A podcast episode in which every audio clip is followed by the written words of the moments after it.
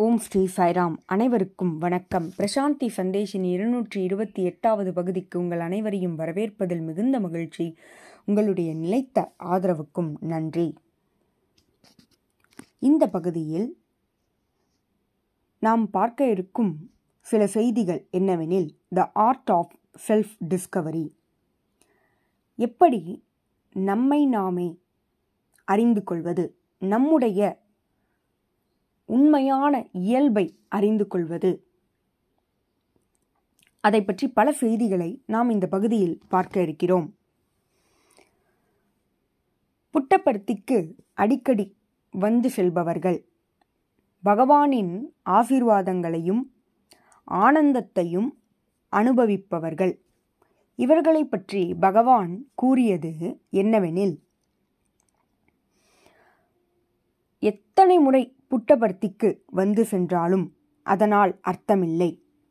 அது வெறும் ஒரு புறச்செயலே எப்பொழுது ஒருவர் உள்நோக்கி பயணத்தை தொடங்குகிறாரோ அதாவது நான் யார் என்கின்ற பயணத்தை தொடங்குகிறாரோ அப்பொழுதே அது அர்த்தமுள்ளதாக ஆகிறது.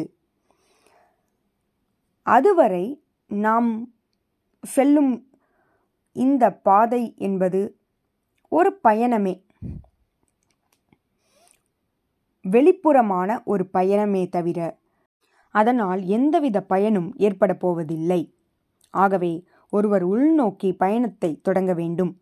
பல ஆண்டுகளுக்கு முன்பு ஹாவர்ட் மர்ஃபட் என்பவர் பகவானை தரிசித்துவிட்டு மீண்டும் தன்னுடைய இருப்பிடத்திற்கு செல்வதற்கு அதாவது தன்னுடைய நாட்டிற்கு அவர் செல்ல வேண்டும். அதனால் அவர் மிகுந்த வருத்தம் கொண்டார். சுவாமி கூறினார் சுவாமி உன்னிலிருந்து வேறானவர் அல்ல. எப்பொழுதும் உன்னுடன் இணைந்தே இருக்கிறேன் என்பதனை அவருக்கு கூறினார். பிரசாந்தி நிலையத்தில் சுவாமி இருப்பதனை நம்மால் உணர முடிகிறது. ஆனால் அவ்விடத்தை விட்டு அகன்ற பிறகும் அதே உணர்வினை ஒருவர் பெற்றாக வேண்டும். அதற்கு ஒருவர் உள்நோக்கி பயணிக்க வேண்டும். ஏனெனில் அவர் இல்லாத இடம் இல்லை. புட்டப்படுத்தி வருவதனால் ஏற்படக்கூடிய பயன் என்னவெனில் எப்பொழுது நாம் புட்டப்படுத்தி வருவதனால் பகவானை தரிச தரிசிப்பதனால் பயனடைகிறோம் நம்முடைய பயணம் அர்த்தமுள்ளதாக ஆகிறது என்றால் எப்பொழுது நாம் உள்நோக்கிய பயணத்தை தொடங்குகிறோமோ அல்லது நம்முடைய தெய்வத்துவத்தை அறிவதற்கான பயணத்தை தொடங்குகிறோமோ? அப்பொழுதுதான்.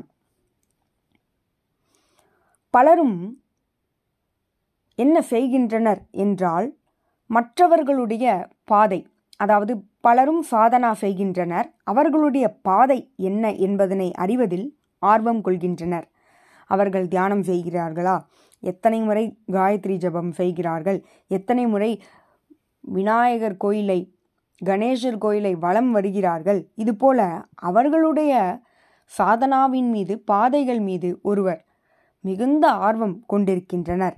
மற்றவர்களுடைய பாதைகளை அறிவதை நிறுத்திவிட்டு நம்முடைய பாதை என்ன என்பதனை நம்முடைய வழிபாடு என்ன என்பதனை நாம் எப்படி இருக்கிறோம் என்பதனை அறிய முற்படுவதே இந்த உள்நோக்கிய பயணமாகும். சுவாமி பலமுறை கூறியிருப்பது என்னவெனில் பயணம் முக்கியமல்ல பயணிப்பவரே முக்கியம் என்று கூறியிருக்கிறார். பாதை நம்மளை நாம் அடைய வேண்டிய இடத்திற்கு அழைத்துச் செல்லாது. அதில் பயணிப்பவரே நடந்தாக வேண்டும். அவர் நடந்தால் மட்டுமே இறுதி இடத்தை அடைய முடியும். நம்முடைய பாதையானது நம்மை எங்கும் அழைத்துச் செல்லாது. அது அங்கேயேதான் இருக்கும். நாம் தான் பயணிக்க வேண்டும். துரதிருஷ்டவசமாக நாம் என்ன செய்கிறோம் என்றால் பாதையில் நடக்க மறந்து விடுகிறோம். அல்லது பாதை தெரியும் ஆனால் பயணிக்க விரும்பவில்லை. இதுபோல பல காரணங்கள் இருக்கின்றன. இதனால்தான் நம்முடைய வாழ்க்கையில் எந்த முன்னேற்றமும் நிகழவில்லை. ஒரு அடி கூட எடுத்து வைக்காமல் இருக்கிறோம். என்பதே உண்மை. எல்லா விஷயங்களை பற்றியும் அறிந்திருக்கிறோம். ஆனால் ஒரு அடி கூட எடுத்து வைக்கவில்லை. அறிந்த விஷயங்கள் எதுவும் நம் பாதையை அடைய உதவாது என்பதனை ஒருவர் நினைவில் கொள்ள வேண்டும். சுவாமி பலமுறை கூறியிருக்கிறார். அதாவது ஒரு உதாரணமாக சொல்கிறார் பாருங்கள். ஒரு சமையல் குறிப்பு புத்தகம் உங்களிடம் இருக்கிறது. அதனால் அதை படிப்பதனால் ஒருவருடைய பசி அடங்கிவிடுமா? அதேபோல்தான். சமைக்க வேண்டும் அப்பொழுதுதான் பசி அடங்கும். அதேபோல்தான். ஒருவர் பெற்ற அறிவினை நடைமுறைப்படுத்த வேண்டும். ஒரு அடி எடுத்து வைக்க வேண்டும். நாம் தான் நடந்தாக வேண்டும். எவ்வளவு அன்பான தாயாக இருந்தாலும் தன்னுடைய குழந்தைக்காக அவள் உணவு உண்ண முடியுமா? இதுவும் சுவாமி கூறிய உதாரணம். அதேபோல் நாம் அறிந்த கற்ற விஷயங்களை நடைமுறைப்படுத்த வேண்டும். இவ்வாறு நாம் பயணிக்கும் பொழுதே நம்மளுடைய இலக்கை அடைவோம். முயற்சி செய்யும் பொழுதே ஆனந்தத்தை அனுபவிப்போம். ஏனெனில் முயற்சியே வெற்றியாகும். சிந்திப்பதாலோ அல்லது பயணிக்காமல் இருப்பதாலோ எந்தவித பயனும் இல்லை என்பதனை ஒருவர் உணர வேண்டும். நாமே விதைகள் நாமே மரங்கள். இன்று விதை நாளை மரம் என்பதனை உணர வேண்டும். நாமே அந்த இனிமை நாமே அனைத்தும் என்பதனை அறிவதே இந்த இந்த பயணத்திற்கான முடிவு என்பதனை சுவாமி கூறுகிறார். பிறகு சுவாமி யார் உண்மையான பக்தன் என்பதனை பற்றி கூறுகிறார். உண்மையான ஃபீடன் பி ஏ டிசைபிள் என்று பகவான் கூறுகிறார். யார் உண்மையான ஃபீடன் யார் குருவின் உண்மையான ஃபீடன் அல்லது யார் பக்தன்? பிரசாந்தி நிலையத்திற்கு அடிக்கடி வந்து செல்பவரா? இந்த விஷயங்களுக்கு பகவான் கூறும் பதில் என்னவெனில் அதாவது ஒருவர் அறிந்து கொள்ள வேண்டியது என்னவெனில் நான் பகவானின் பக்தன் என்று யார் ஒருவர் பெருமிதமாக கூறுகிறாரோ அங்கு அகங்காரம் இருக்கிறது என்பதனை அவர் உணர வேண்டும். நான் பகவானின் பக்தன் என்பதனை அறிவிக்கும் பொழுது எத்தகைய மனப்பான்மை நம்மிடம் இருக்கிறது என்பதனை ஒருவர் அறிய வேண்டும். அகங்காரம் இருக்குமெனில் அதனை நீக்க வேண்டும். இறைவனிடம் நாம் உண்மையாக இருக்கிறோம் என்றால் அதாவது உண்மையான பக்தன் அல்லது ஃபீடன் என்றால் அந்த பணிவு இருக்க வேண்டும் ஒழுக்கம் இருக்க வேண்டும் கீழ்ப்படிதல் இருக்க வேண்டும். மரியாதை என்பது நம்மிடையே அதாவது அந்த மரியாதை உணர்வு நன்றி உணர்வு என்பது நம்மிடையே நிறைந்திருக்க வேண்டும். இதுவே உண்மையான பக்தனுக்கான அடையாளம். பணிவே உண்மையான பக்தனுக்கான அடையாளம். நான் பகவானின் பக்தன் என்று ஒருவர் கூறும் விதம் அகங்காரத்தோடு இருக்கக்கூடாது என்பதனை பகவான் கூறுகிறார். ஆகவே எளிமையாக இருக்க வேண்டும் பணிவோடு இருக்க வேண்டும். அவ்விடத்தில் அகங்காரம் இருக்கக்கூடாது கர்வம் இருக்கக்கூடாது என்பதனை சுவாமி கூறுகிறார். இந்நிலையை அடைந்த பிறகு எப்படி ஒருவர் படிப்பினை முடித்த பிறகு எம்பிபிஎஸ் படிப்பினை முடித்த பிறகு மருத்துவராக ஆகிறாரோ அதேபோல் இந்த நிலை. இந்த நிலை என்பது ஒரு கலையே. அதாவது எவ்வாறு ஃபீடனாக இருக்க வேண்டும் என்பதனை அறிவதும் ஒரு கலையே. ஆகவே அந்த கலையின் மூலம் நாம் ஞானத்தை பெற வேண்டும். இறைவனிடம் பகவானிடமிருந்து ஞானத்தை நாம் பெற வேண்டும். அந்த ஞானமானது எப்பொழுது கிடை கிடைக்கும் என்றால் எப்படி ஒரு நாம் ஒரு படிப்பினை படிக்கிறோமோ அதுபோல் பணிந்து அடிப்பணிந்து அகங்காரமின்றி இந்நிலையை அடைய வேண்டும். பகவானின் ஆசிர்வாதங்களே அவர் அளிக்கும் ஞானமே நாம் அடையும் பட்டமாகும். அதை விடுத்து சுவாமியிடம் பிரச்சனைகளை சொல்வது ஆசைகளை சொல்வது இதுபோல் பல செயல்களை செய்வதால் பாதையில் சிறிது காலம் நேரம் எடுக்கும். அது படிப்பு போல் இருக்காது. படிப்பில் எவ்வளவு சிரமங்கள் இருப்பினும் அதனை முடித்து பட்டத்தை வாங்கிறோம் அதுபோல்தான் இதுவும். சிரமங்கள் இருக்கும். ஆனால் அந்த சிரமம் வேண்டாம். எனக்கு இப்பாதை வேண்டாம். என்று நம்மால் கூற இயலாது. கூறினால் பட்டம் கிடைக்காது. பயனை அடைய முடியாது. ஆசிர்வாதத்தை ஞானத்தை அடைய முடியாது என்பதனையே சுவாமி கூறுகிறார். எப்படி ஒரு படிப்பினை நாம் படிக்கும் பொழுது பல சிரமங்கள் ஏற்படினும் அதனை கடந்து படித்து முடித்து பட்டத்தை பெறுகிறோமோ அதே போல்தான் இதுவும். இதுவும் ஒரு கலை. பகவான் சொன்னதை பின்பற்றி அந்த ஞானத்தை பெற வேண்டும் என்பதனை சுவாமி கூறுகிறார். நம்முடைய தேவைகள் என்ன என்பதனை நாம் கூறிக்கொண்டே இருக்கும் பொழுது ஞானத்தை பெற இயலாது. ஸ்ரீராமசரன் என்கின்ற ஒருவர் ஆந்திராவில் வாழ்ந்து வந்தார். அவர் மிகப்பெரிய அறிஞர்.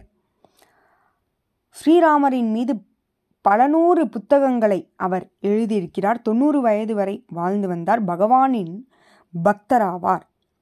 வேதாந்தத்தை கரைத்து குடித்தவராவார். ராம அவதாரத்தை பற்றி மிக தெளிவாக அவர் அறிந்திருந்தார். அவருக்கு வயதின் காரணமாக நோய் ஏற்பட்டது. அவருடன் இருப்பவர்கள் பகவானிடம் இதை பற்றி தெரிவிக்கலாம் தீர்வு கேட்கலாம் என்று கூறியபோது அவர் கூறிய பதில் ஒருவர் அனுபவித்தே ஆக வேண்டும். ஏனெனில் இந்த இந்த உடலுக்கு நான் வாடகை செலுத்த வேண்டும். அதை செலுத்தியே ஆக வேண்டும் என்று கூறினார். இது பலருக்கும் புரியவில்லை. அதாவது தங்கியிருக்கும் வீட்டிற்கு வாடகை செலுத்த வேண்டும். நான் ஆத்மா தங்கியிருக்கும் வீடு உடல். அதற்கு வாடகை செலுத்த வேண்டும். தற்போது பகவானிடம் நாம் போய் நம்முடைய கோரிக்கைகளை வைத்தால் அவர் அதனை நிறுத்துவார். ஆனால் ஆனால் அது மீண்டும் நடக்க வாய்ப்பிருக்கிறது. ஆகவே எது நடக்கிறதோ அதனை அவ்வாறே ஏற்றுக்கொள்வது. எந்தவித சலனமும் இல்லாமல் ராமசரனைப் போல ஏற்றுக்கொள்வதே சிறந்த வழியாகும் என்பதனை ஒருவர் உணர வேண்டும்.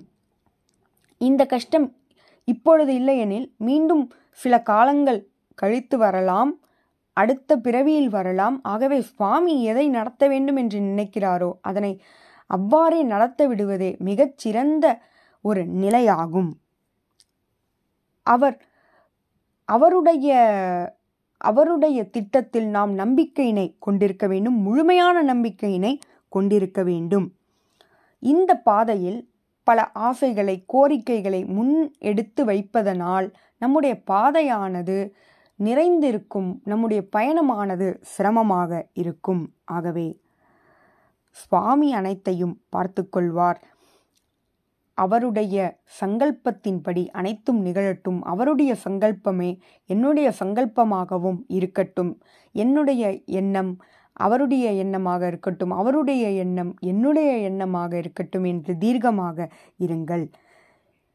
இதுவே நம்முடைய பாதையை சிரமமின்றி சிரமமின்றி முன்னெடுத்து செல்ல உதவும். பலரும் ஞானத்தை வேண்டுகின்றனர். ஞானமானது கொடுக்கப்படுவதில்லை. அது அது அறியப்பட வேண்டும். அதற்கு அதற்கு நாம் என்ன செய்ய வேண்டும் என்றால்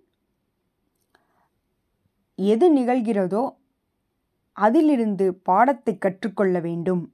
உள்நோக்கிய பயணத்தை மேற்கொள்ள வேண்டும். வெளிப்புறமாக பார்ப்பதை நிறுத்த வேண்டும். நம்முடைய நடவடிக்கைகள் செய்கைகள் நம்முடைய சாதனாவை பற்றி நம்முடைய புரிதல் பகவான் சொல்வதைப் போல் நடக்கிறோமா என்ற கேள்விகள் சுய விசாரணைகள் இவை அனைத்தும் அந்த ஞானத்தை பெற்றுத்தர உதவும். ஞானம் என்பது ஒரு நிலை. அவரை தவிர வேறு இல்லை. இறைவனை தவிர வேறு இல்லை என்பதனை அறிவதே ஞானம். அந்நிலை நிகழும் கொடுக்கப்படாது பெறப்பட முடி அதனை யாரிடமிருந்தும் பெற்றுக்கொள்ள முடியாது. பெறப்பட வேண்டிய பொருள் அல்ல அது நிகழும். அந்நிலைக்கு அந்நிலையை அடைவதற்கு ஒருவர் பிரார்த்திக்க வேண்டும் மேலும் முயற்சி செய்ய வேண்டும் உள்நோக்கிய பயணத்தை தொடங்க வேண்டும். நன்றி. இதுபோல பல செய்திகளோடு உங்களை அடுத்த வாரம் சந்திக்கிறேன். ஜெய் சாய்ராம்.